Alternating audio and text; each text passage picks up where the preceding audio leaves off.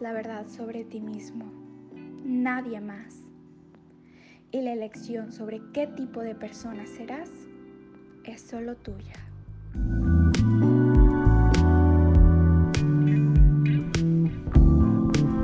Hola, bueno, estamos de nuevo con otro episodio de nuestro podcast. Hoy estamos aquí, mi compañera Polar y yo, Golden Moon.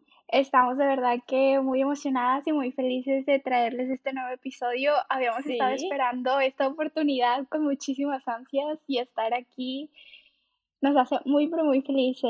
Polar, ayúdame a decir más o menos qué vamos a hacer en este episodio, de qué vamos a hablar. Bueno, en este episodio vamos a dar un resumen. Es más que un resumen, diría yo, porque vamos a dar bastantes spoilers. Es como para que refresquen la memoria de todo lo que leyeron en el libro de Chain of Gold. Vamos a intentar no tener muchos spoilers al principio por si no lo han leído. Y vamos a pues a poner pautas, ¿no? Vamos a primero decir la parte en la cual está totalmente libre de spoilers y después cuando ya vamos a comenzar con la parte jugos, eh, les vamos a decir que de aquí ya inician los spoilers, ya pues ahí tú vas a escuchar bajo tu riesgo, bajo tus condiciones y pues nada, esperamos que les guste y que lo disfruten tanto como nosotros lo vamos a disfrutar porque este este episodio lo habíamos estado esperando, yo creo que desde diciembre. Desde que comenzó Habíamos estado contando pues, las semanas para venir y hablarles un poquito. Claro está que somos mega fan de Cassandra Clare. Sí. Y yo no sé tú, pero yo tenía un poquito de miedo al leerme este primer libro. Al leer Chain of Gold, yo estaba muy, muy nerviosa porque yo no creía que casi pudiera superarse, pero lo hizo, o sea, lo hizo y me maravilló, quedé fascinada. Yo la amé el libro de inicio a fin y mm, pero creo que ya lo habíamos comentado que casi se superó en este libro con sus personajes o sea en, lo personal, a mí me tomaba un poquito tomarle cariño a todos los personajes, o sea, todo el cast. Pero con este libro fue amor instantáneo. incluso esos. Muchos personajes. Sí, incluso esos personajes que no salen mucho, terminé totalmente enamorada. Fue amor así, a primera lectura, básicamente. Bueno, yo te dije que, que, yo no le tenía tantas ganas al libro, porque después del tercero de mm, la trilogía de Jules y Emma, a mí no me gustó y yo quedé súper decepcionada. Entonces, pues no le tenía tantas ganas. Pero sí, se, se fue súper rápido el libro. Lo leí en un momentito cuando ya veía, ya lleva 200 páginas. Pero lo que tiene de bueno esto es que tiene muchos personajes y muy bien descritos, se puede decir. O sea, tiene están muy bien construidos. Y son muchos personajes. Cosas, los otros también, se puede decir que la saga principal también tiene varios personajes principales y que uno se puede encariñar con ellos, por decirlo así, porque mínimo son seis. Y son básicamente eso los que a uno le terminan gustando. Pero no sé si te diste cuenta que, por ejemplo, en la saga principal, el de, en la de los instrumentos mortales, mm. nos los fue presentando poco a poco, progresivamente. Pero aquí en Chain of Gold fue como de una y no sé si fui yo, pero por ejemplo, yo al inicio estaba un poquito perdida, como yo confundía a Christopher con Thomas, no sé por qué. Sí, e, ella lo deja muy en claro desde el inicio, pero yo me sentía como que un poquito perdida y decía, ay, no manches, es que hay muchísimos personajes y no no, no, no, no lo estoy digiriendo bien, dame un momento, casi déjame lo progreso. Todos son, todos tienen el mismo apellido. ¿Cuántos tienen el mismo apellido? Como cinco. Cinco personajes tienen el mismo apellido. Entonces es como, ah, ok, para, todos son primos. O sea, todos los lives son primos, ok. Pero ¿cuáles son los hermanos? Eso era lo que a mí me tenía enredada. Lo que, lo que me pasó a mí fue que yo como leí primero mm, Fantasma del Mercado de la Sombra, en el libro donde solamente la historia de Ana, ahí nombran a Christopher. Que entonces ya yo sabía que Ana era hermano de Christopher, que era el científico, y que salen personajes que yo no tenía idea, por lo menos en este libro sale un personaje que se llama Eugenia, que es hermana de Thomas y de Bárbara. yo no sabía que existía una tal Bárbara, por cierto. No, yo también, y, o sea, yo me confundía. Para, para empezar, yo no sabía diferenciar, al inicio a mí me costaba diferenciar de Christopher a Christopher de Thomas y después mm. quién era eh, el hermano de Ana. La verdad sí me confundió un poquito porque como les, les digo, nos mete muchísimos personajes, pero muchísimos personajes, o sea, de una. Y pues bueno, para introducirlos un poquito más o menos a qué es lo, cómo está ambientado este libro, está narrado casi 25 años después del final de Princesa Mecánica. En este libro tenemos a los hijos de los protagonistas de la trilogía de los, de los orígenes como protagonistas. Y pues Polar, ¿nos puedes dar más o menos las fechas? Los orígenes termina más o menos en 1873 o 4 en esos años termina, o sea, la guerra mecánica termina más o menos ahí. Una de las fechas importantes que siempre colocan en este libro es 1900. Em, James tendría como unos 11 años y Lucy tendría unos 10 años, que por cierto, en esa época fue donde conoció Lucy a Jesse, que vendría siendo el hijo de Tatiana. También fue la, el mismo año donde James, Matthew y Christopher los expulsaron de la academia. Mm, la historia pues vuelve, el, o sea, la actualidad, por decirlo así, del libro. Eh, vendría siendo en 1903, que ya James tiene 17 y Lucy 16 y... La, la verdad es que hablando pues entre nosotros, nosotros llegamos a la conclusión de que este primer tomo no tiene como que un conflicto tan grande o extenso, catastrófico, básicamente se... Trama muy profunda. Ajá, yo lo sentí como que tienen una especie de pandemia gracias a los demonios. Lo que sucede es que a diferencia como nos los habían planteado en la trilogía original de los instrumentos mortales, en esa época los demonios no podían atacarte a plena luz del día, sin embargo, debido a algunos sucesos, pues las cosas empiezan a complicar en este primer tomo debido a que empieza a haber ataques de demonios en plena luz del día y todas estas personas que resultan atacadas eh, por los demonios caen en una especie de enfermedad como que sí como que los envenenaron por decirlo así sí los los envenenan y por ejemplo si tal persona que la atacaron te rasguña o algo, la enfermedad se te pasa. Entonces hay como que este estilo de pandemia en este libro. El libro comienza cuando, básicamente cuando llega Cordelia a las que es su hermano y su mamá Zona, a Londres, porque ellos son, a medida que pasa el libro nos van contando de que ellos van viajando mucho, como que nunca se establecen en una ciudad, entonces van viajando, pero lo que sí dejan claro es que ellos son persas. Cordelia desde muy pequeña era amiga de Lucy y desde siempre ellas habían como, tenían como un acuerdo para hacer para batalla desde que eran pequeñas. Por supuesto, ya que es amiga de Lucy, pues es amiga de James también y resulta que obviamente pues está enamorada de James, porque ¿quién no?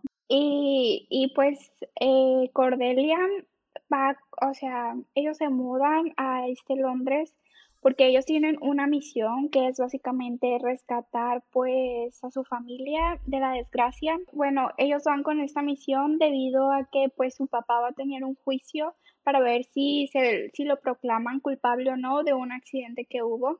Entonces, pues esta familia eh, va con la intención de rescatar el honor de su fa, pues, pues de toda, de toda la dinastía. Y, y es un poco fuerte porque, o sea, qué difícil en aquellos momentos, o sea, qué difícil que por cualquier cosita ya se arruinaba tu legado. Sí, sí, sí, sí, Que por cierto dan a entender, no sé si es spoiler, pero dan a entender de que ella prácticamente se tiene que casar a juro con alguien importante para poder como restaurar el honor, algo así. O para que ella no termine para ella no quedar pues, manchada, pues, para ella no terminar sí. mal. Entonces, pues desde un, la verdad que desde la primera página que tenemos a Cordelia narrándonos, nosotros sabemos que nos vamos a encontrar con un personaje fuerte, que sabe lo que quiere. Y pues bueno, es como de esta manera, eh, ahora los cazadores de sombras van a tener que investigar qué está pasando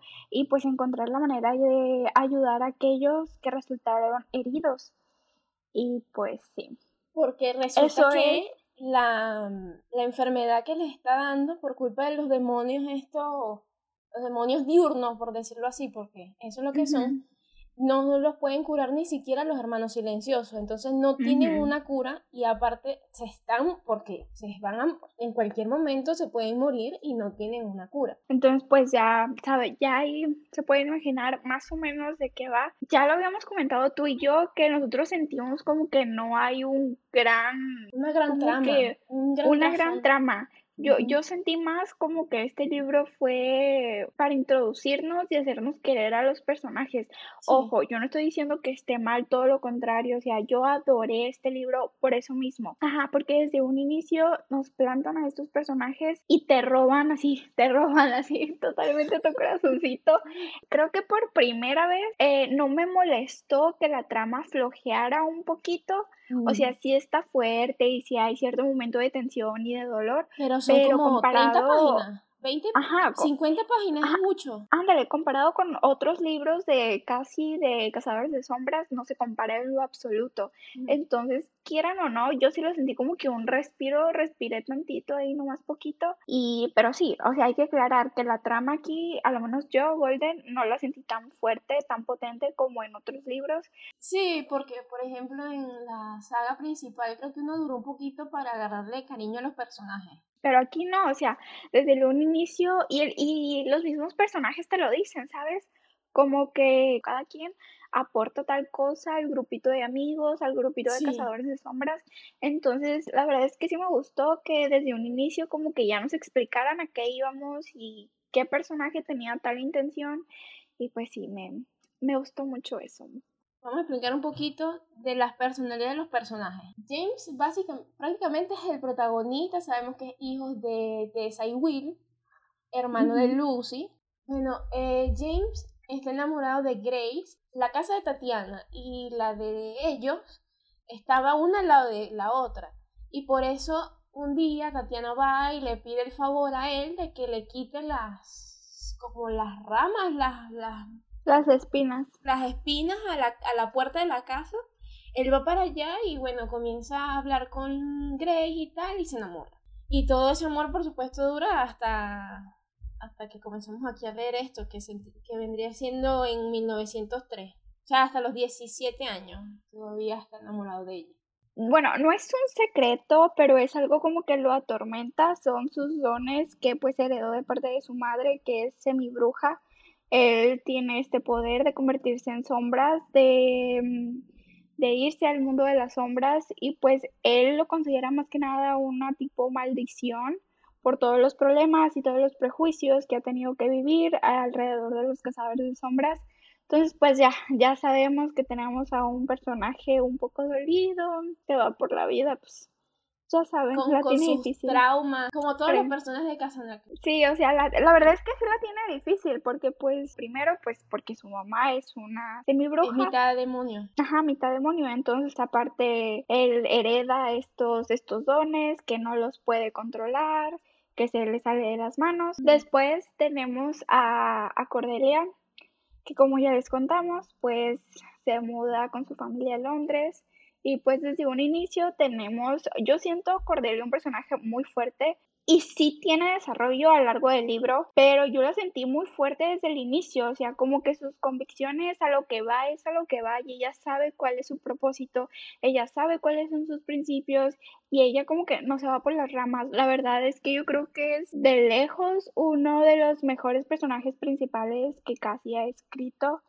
Me atrevería a decir que es mi favorita, como que destronó a algunos, pero por ejemplo, lo que me sorprendió de Cordelia fue el enorme crecimiento que tuvo y en tan solo un libro. E, eso me sorprendió porque solo tenemos uno y yo sentí que ella creció bastante en todo este libro. Es como súper madura. Nos muestran de paso, la comparan con Lucy y Lucy todavía tú la ves que es como medio, infantil, porque en realidad e, es, una niña en realidad. Pero no, tiene la misma tiene la misma edad y tú ves como la diferencia que hay entre las dos. Colosal, así, pero colosal. y ojo, no por eso decimos que Lucy sea tonta o algo por el estilo, no, sino que simplemente la manera en la cual la manera en la cual te expresan sus pensamientos, cómo son, es muy claro, es digna portadora de Cortana. Sí, creo que lo que nos han mostrado en los libros que las personas que han portado a Cortana, que es Cordelia y Emma, pues tienen como muchos rasgos parecidos, pues son como súper buenas guerreras y casualmente, no creo que sea casualidad, ya tiene que haberlo hecho a propósito, que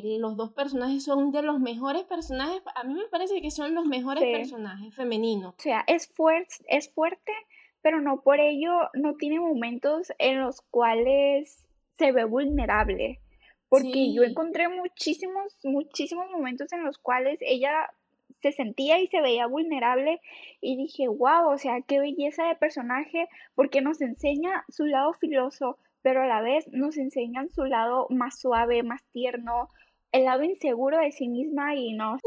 No, y lo bueno es que porque nunca falta como el personaje de que es fuerte, pero al mismo tiempo ah, es todo sarcástico o que no, no demuestra los sentimientos o ese tipo de cosas, pero ella es como que todo lo bueno, todo lo bueno lo tiene ella, todo lo que puede ser un buen personaje lo tiene ella.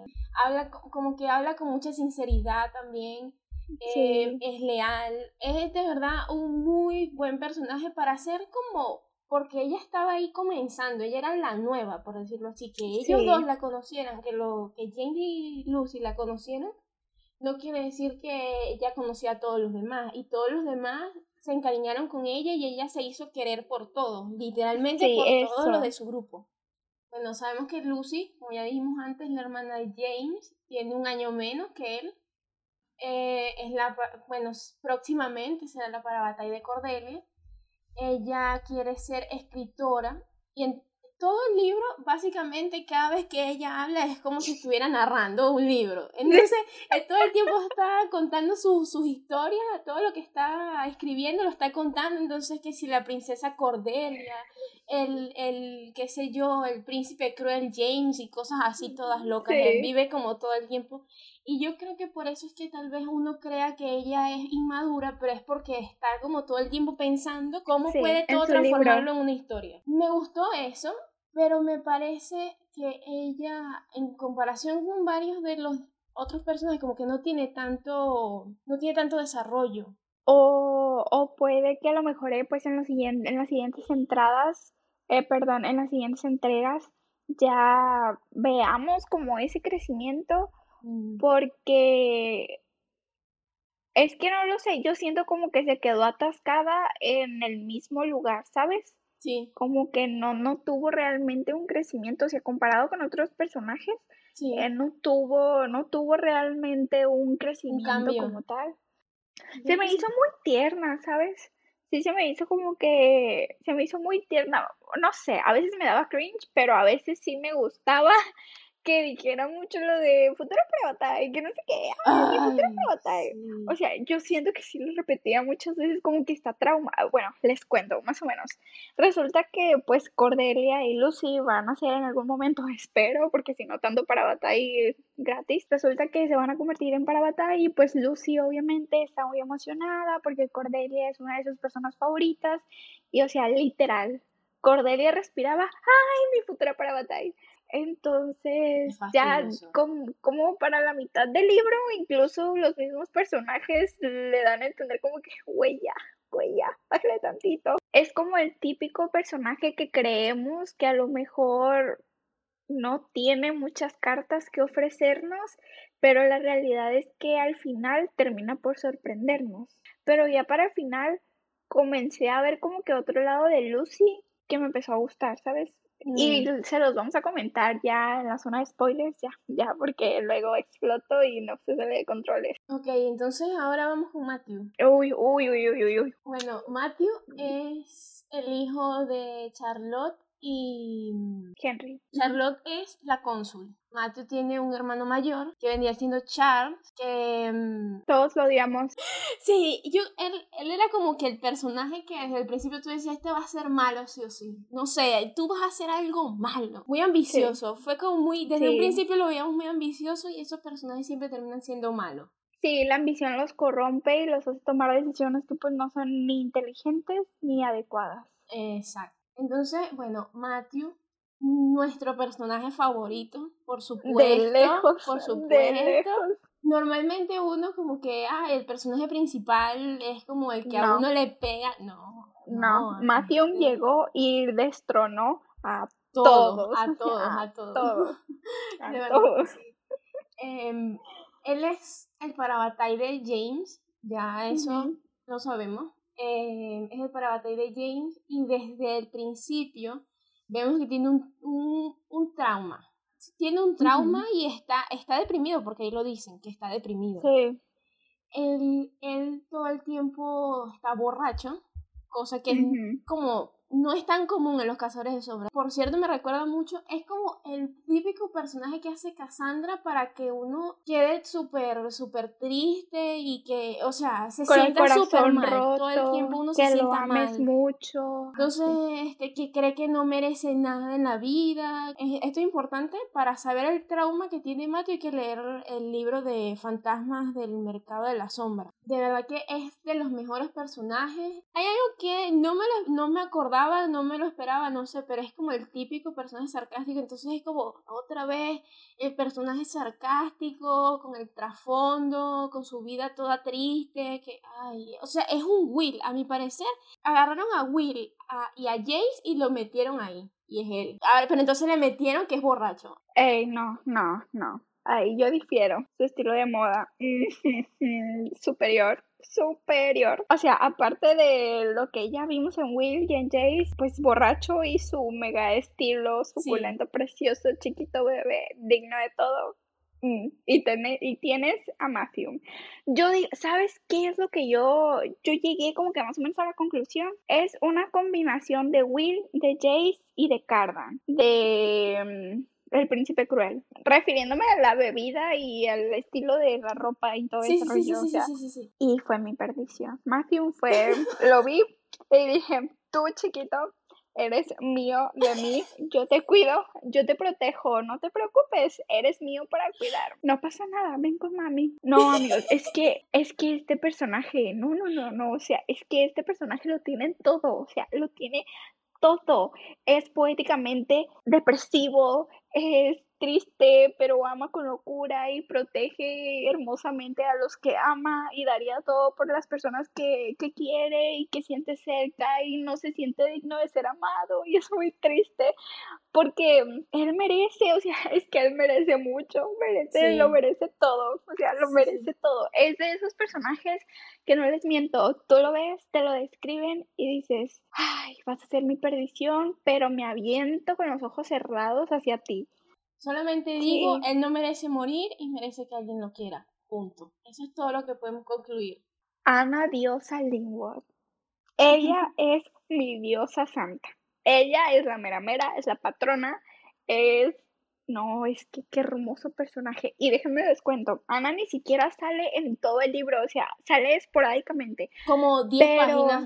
Sí, pero, o sea, imagínense el poder que tiene para que en tan poquito que sale haya tenido este impacto, pero impacto. Ella es hija de, mm, de Cecily y de Gabriel y es preciosa, es esta persona súper mega empoderada que ella va por lo que quiere, que es directa, que no se anda por las ramas. Es, yo digo que ella también es uno de los mejores personajes que alguna vez casi ha escrito. Yo le veo que va a tener muchísimo potencial y lo que más me sorprende es que en tan poquitas páginas me haya enamorado. Porque, por ejemplo, en Matthew, sí, en Matthew igual lo comprendo porque sí sale mucho, pero por ejemplo, Ana, no. O sea, ella sale súper poquito, pero lo que sale es lo necesario y tiene como que este poder sobre ti que tú dices, wow, o sea, yo la quiero conocer, quiero saber qué es lo que hay en su mente y la verdad que me encantaría, me fascinaría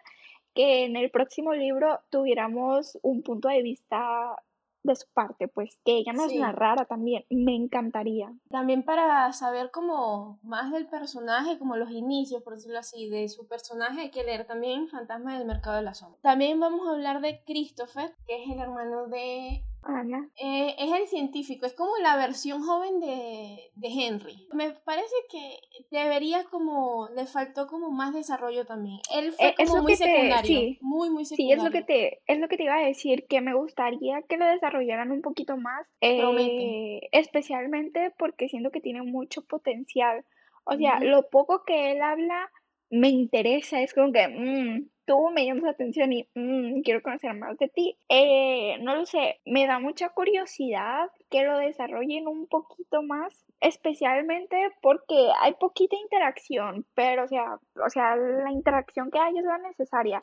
Pero por ejemplo, si comparamos la interacción de que tuvimos con Christopher comparada con la de Thomas, es totalmente distinta y siento que los dos deberían tener el mismo peso, ¿sabes? Entonces sí. sí, me gustaría que le metieran un poquito más en Christopher. Sí, yo siento que en el próximo libro deberían enfocarse más en personajes como Matthew, Christopher y Thomas, que este libro no tuvo, no, no tuvieron para nada de importancia, o sea, es muy básico, por decirlo así, porque necesitan a los personajes, porque inter, o sea, necesitan que interactúen con los demás, más nada, es básicamente eso. Igual sí se sembró como que una semillita en, en cada uno de estos personajes. Thomas es hijo de Gideon y Sophie. Es el hijo de ellos. Es como el único personaje hijo de ellos que tiene importancia.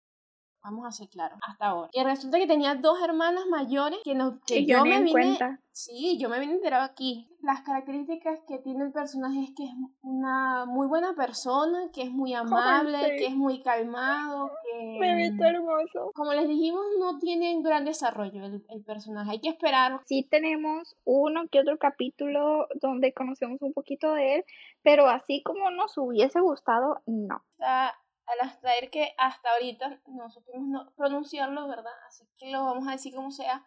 Él es el hermano de Cordelia, el hermano mayor de Cordelia. Aparece por primera vez en los libros de mm, Fantasma del Mercado de la Sombra. Él les hacía bullying a Thomas, Christopher y James. Desde ahí nos colocan que es un personaje malo, nos dan a entender que es un personaje malo, pero a medida que vamos leyendo el libro y vemos cómo es él, cómo es con su familia, eh, pues nos damos cuenta, nos damos cuenta de que pues no, que solamente fue como fue como una fachada. O sea, básicamente se tuvo que adaptar a la situación y ser alguien quien no era. no era. Y en el camino se perdió, básicamente.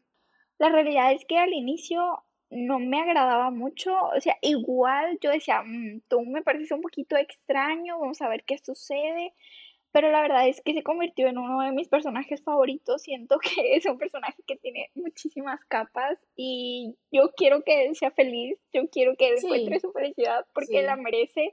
El final, ah, con ese final, el final hay una escena no, horrible, ¡ah! horrible, o sea, no, no, no, muy pero muy dolorosa y tú estás como que en un tira y afloja con este personaje, porque por ejemplo al final dices, ay no, o sea, qué estrés, porque eres así.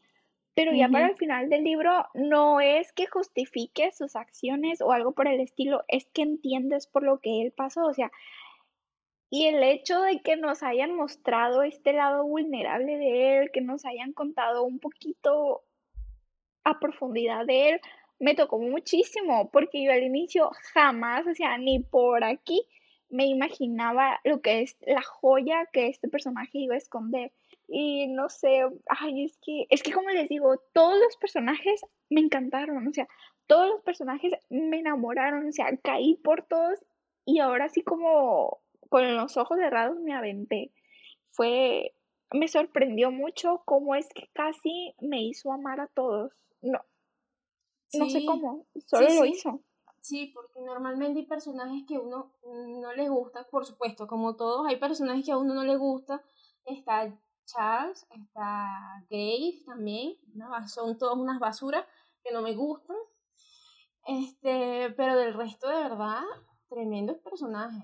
Y a pesar de que algunos de ellos al inicio tú decías, mmm, tú me vas a caer mal, mm", no, o sea, te cambia la jugada casi a medio camino y te la cambia de una manera que te toca el corazón, ¿sabes?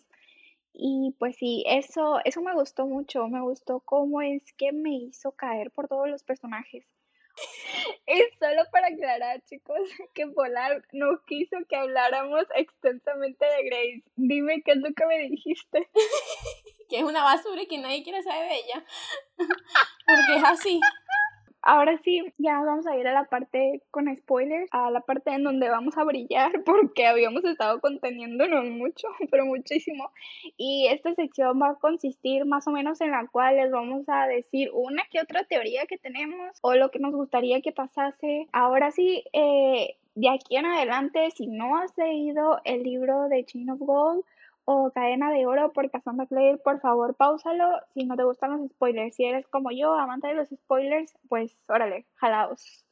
Eh, cosas importantes que son spoilers que pasan en el primer libro para que, que pasan en este libro para que se acuerden. Que Lucy tiene poderes, controla al parecer los fantasmas, vamos con todos los spoilers de una. Este, sí, a ti te encantó ese poder, ¿verdad? Sí. Se nota. La verdad que te encantó. Fui muy fan. De, verdad que me gustó mucho. Porque es que yo no me lo esperaba. Te estoy diciendo, no me lo esperaba. es que ni siquiera me acordaba que James se volvía sombra. Porque sé que eso pasa al parecer, porque mi memoria no va para allá. Pero al parecer James le pasa eso por primera vez en la academia. Y yo no me acuerdo de esa parte, cuando él se convierte en sombra en la academia. Pero ahí lo nombran, ahí dice Matthew, creo, que, en la academia fue la primera vez, o él mismo, creo que dice que esa fue la primera vez que él se convirtió en sombra. Para mí fue aquí, la primera vez fue ahí, yo no me acuerdo. Todo lo que es la historia de Tessa, que ya tiene, se, transforma en otras personas y tal, yo simplemente, uno lo sabía, pero yo lo ignoré. O sea, es como, ok, sí, pero no me acordaba. Y claro, era, era hasta de esperarse lo que ellos tuvieran poderes y son mitad demonio, tienen un 25%, se puede decir. Son 25% demonio, así que tienen que tener algún poder relacionado con ellos. Igual que la mamá. Y me pareció muy buena esa, ese giro. La verdad me gustó mucho que ellos dos tuvieran poderes distintos. Aunque siempre tienen, siempre hay personajes que tienen poderes más allá. Fíjate, Jay y Clary tienen poderes angelicales y entonces son mejores que los demás. Está Emma, en el libro de Emma y Jules no hay nadie especial, pero Emma es una super cazadora de sombras por ella misma. Y ya es como ella es la especial. Eh, no, pero pues también está Tessa, que es especial, literalmente. espérame, pero o sea, Emma y Jules si tienen poderes especiales porque como se aman, pues la runa Pravatai se, se transforma y los hace más poderosos. Sí, me encantan, me encantan ellos y sus poderes, me encantan. Oye, me, o sea, me imagino la escena y wow, o sea, qué poder y también el shock, o sea, la del lago, la del, la del río. Sí, es, sí es el, el río y luego cuando Jessie le dice, fue como que... Fue, wow. Y pues bueno, este, este personaje no lo comentamos en, la zona libre de spoilers porque en parte tiene que ver con el don de, de Lucy. Entonces no, no hablamos realmente de Jessie Blackthorne.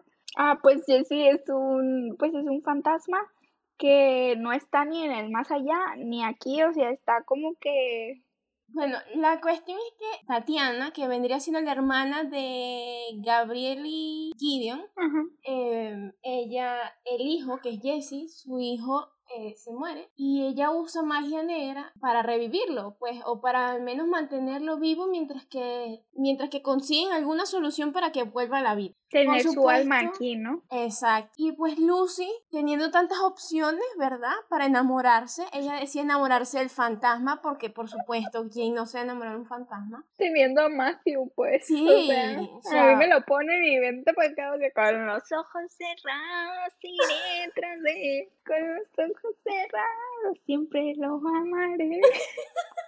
Sí, esto, entonces ella simplemente ignoró que existía Mati y dijo, bueno, aquí hay una posibilidad de enamorarme de un fantasma, ¿por qué no? Y ya que los controlo, mejor. Pero es que fue así. A mis pies lo voy a traer. Sí, de paso.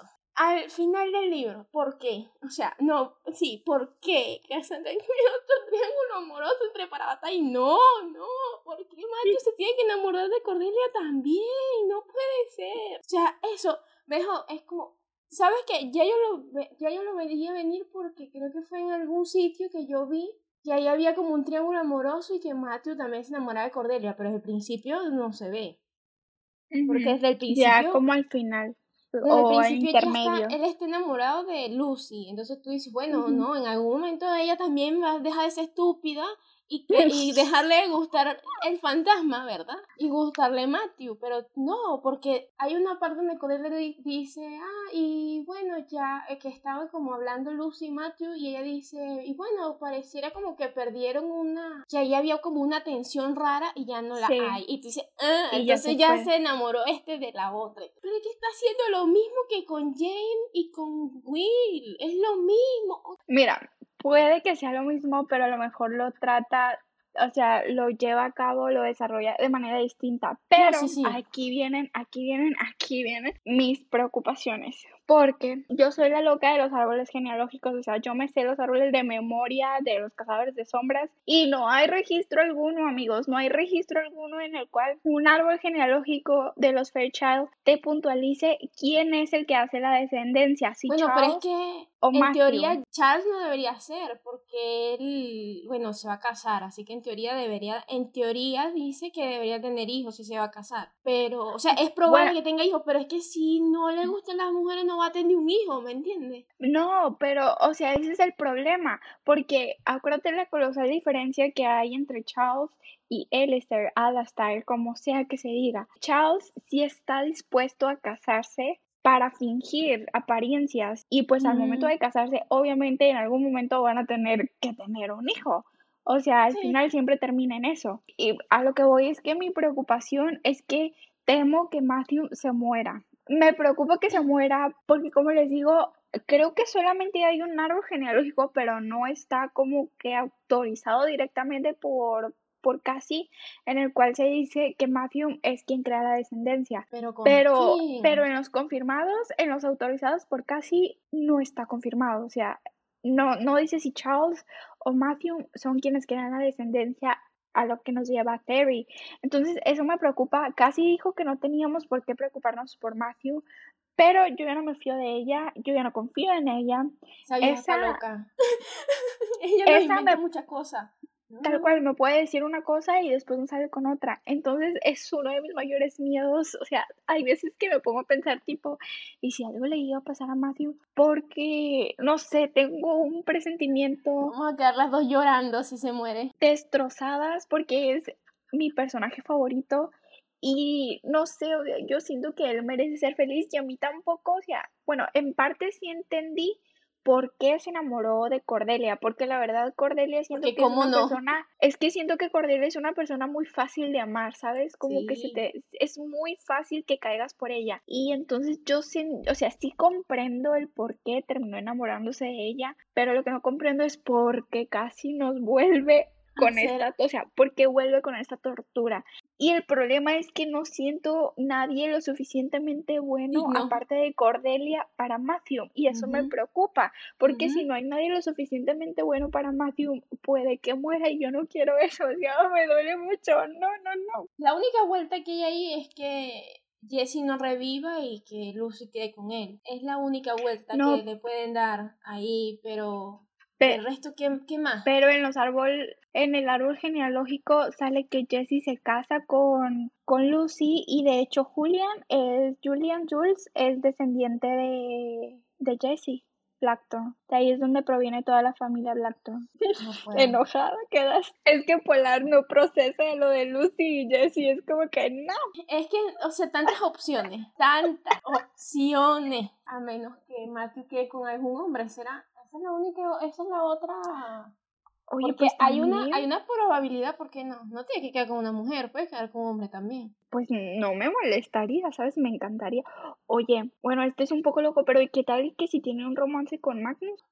Bueno, sí, o sea, hay que tenerle fidelidad a Ale, pero pues todavía falta un chorro porque la verdad no creo que Matthew termine con Alistair. De seguro Thomas no, es quien va a quedar con él. Sí, sí, sí. Y, ¿sabes qué estoy sospechando? Que quien Kitty termina con Grace. Lo pensé, pero no puede, no, mira. puede pasar, que no lo quieras es otra cosa. Yo quiero y al mismo tiempo espero que Grace busque redimirse muriendo. Más nada, espero. Es lo único, es lo único que yo espero de ese personaje, que se muera para redimirse, muy bien. Si quieres redimir si te mueres, si no.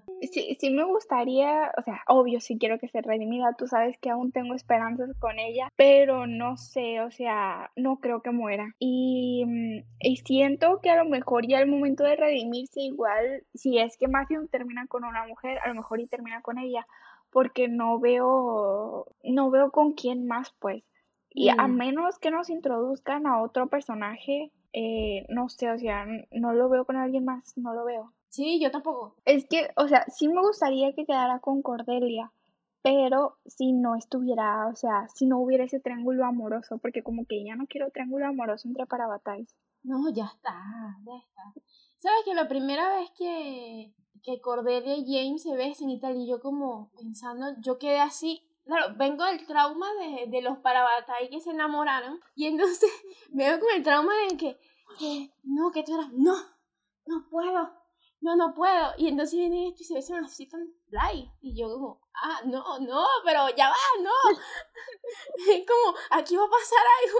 pero después digo, no, no tienen nada, o sea, nada los, ¿cómo se llama? Nada los detiene, por decirlo así. No es como los otros que es como, no, no podemos porque somos para batalla y eso está prohibido y tal y qué sé yo. Esto como tal no tiene nada prohibido, así que no había problema. Pero yo igualito, como vengo con el trauma. Oye, ahorita estoy pensando que no, o sea, yo digo que Magnus va a ser como el terapeuta de Matthew. Ojalá. ¿Verdad? Yo creo que lo va a ayudar, o sea, porque se vio al final, o sea, en cuanto Matthew le dice algo de que, no, no me acuerdo muy bien qué le dice, pero es de que, de que Magnus dice, uy, tal vez debería de traer a mi gato. Ah, sí, sí, sí. ¿Sabes que Aquí yo me doy cuenta que Cassandra Clare, el personaje favorito de Cassandra es Magnus, porque sale en todos los libros, o sea, ni siquiera es, no, un pedacito, salud y se va, no, no. O sea, puede ser que no salga del principio, puede ser que no salga desde la primera página, pero siempre es un personaje importante en todas las historias.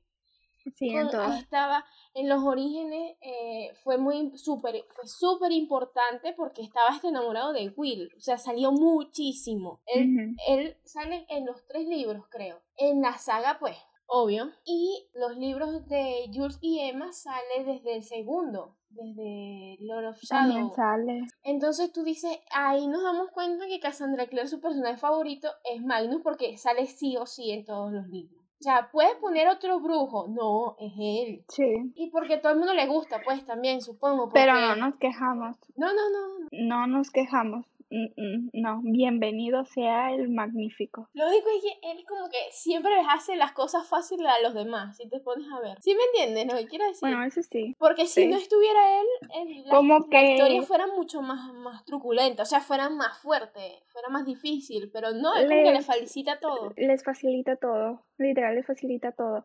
Oye, ahorita que estamos hablando de Grace, ¿qué es? Grace es bruja, ¿verdad? ¿Cómo así? Amiga. ¿Cómo que Grace es bruja? ¿Cómo, cómo que no lo habías pensado? ¿Cómo que Grace es bruja? Güey, o, o es hada o es bruja, porque encantó a Matthew cuando lo besa. Ah, no, para mí es que ella a lo mejor como está metida con lo de la magia negra y esas cosas, a lo mejor es que, que tendrá algún tipo de encanto o de embrujo, no sé, pero es que no puede ser un hada. Aunque ya no tiene marcas. Ella no, ella tiene, no, ella tiene la de la de la visión. Pero toda ella, toda ella es muy rara. Sí, Y aparte, aparte siento que esos poderes no son tanto de la magia negra, creo que son más tipo bruja, pero no completa, ¿sabes? Como un cuarto de bruja o un cuarto de hada.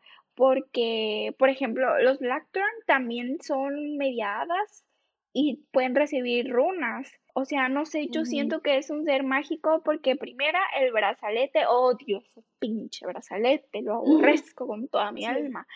Y segunda, cuando amenaza a Matthew que lo besa, lo obliga, o sea, literal usa magia con él. Falta que nos digan si es la magia necromántica o es ya de que irradia de ella, sale de ella. Pero yo digo que sí sangre de demonio. Yo digo que sí debe salir de ella porque al usar magia necromántica supongo que debió de haber tenido algo alrededor de ella y no tenía nada. O sea, literalmente con su voz, con su comando, le dice, bésame, lo obliga.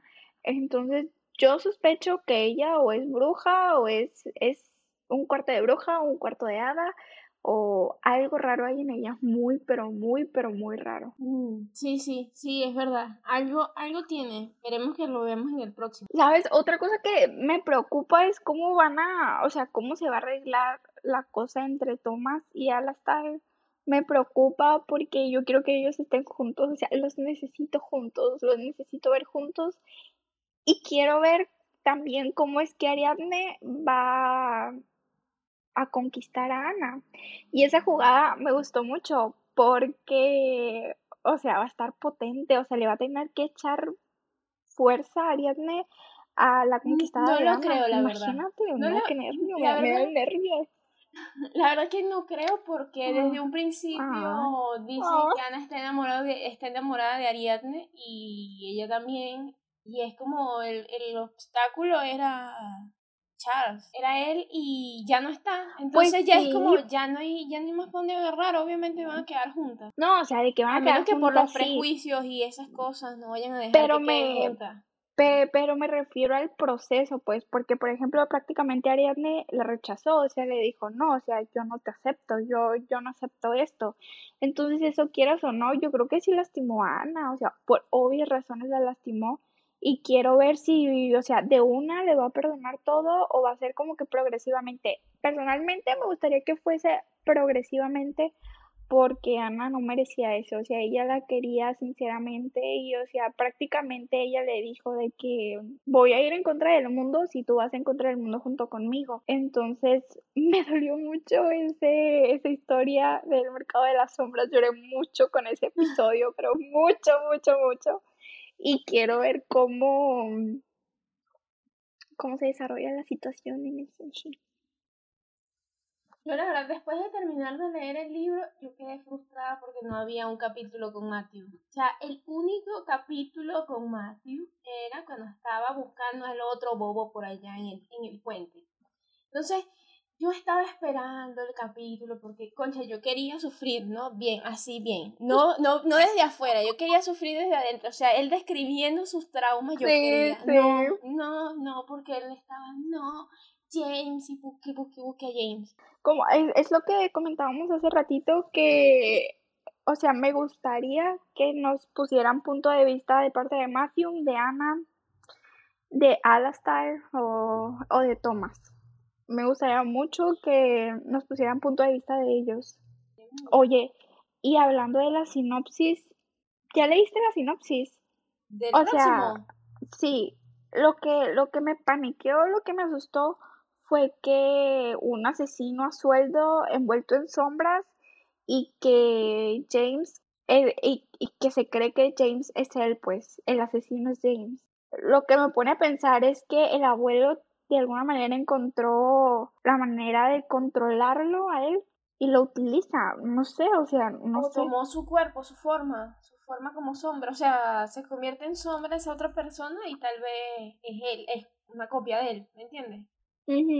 O sea, sale lo de Cordelia, ¿no? Que ella siempre soñó estar comprometida, casarse con, con este, con James, pero que pues la, uy, lo de Cortana, resulta que en la sinopsis sale pues lo del matrimonio con James, pero pues que él no la ama, que ama a Grace, pero que ahora la problemática consiste en que Cortana no la acepta. ¿Qué?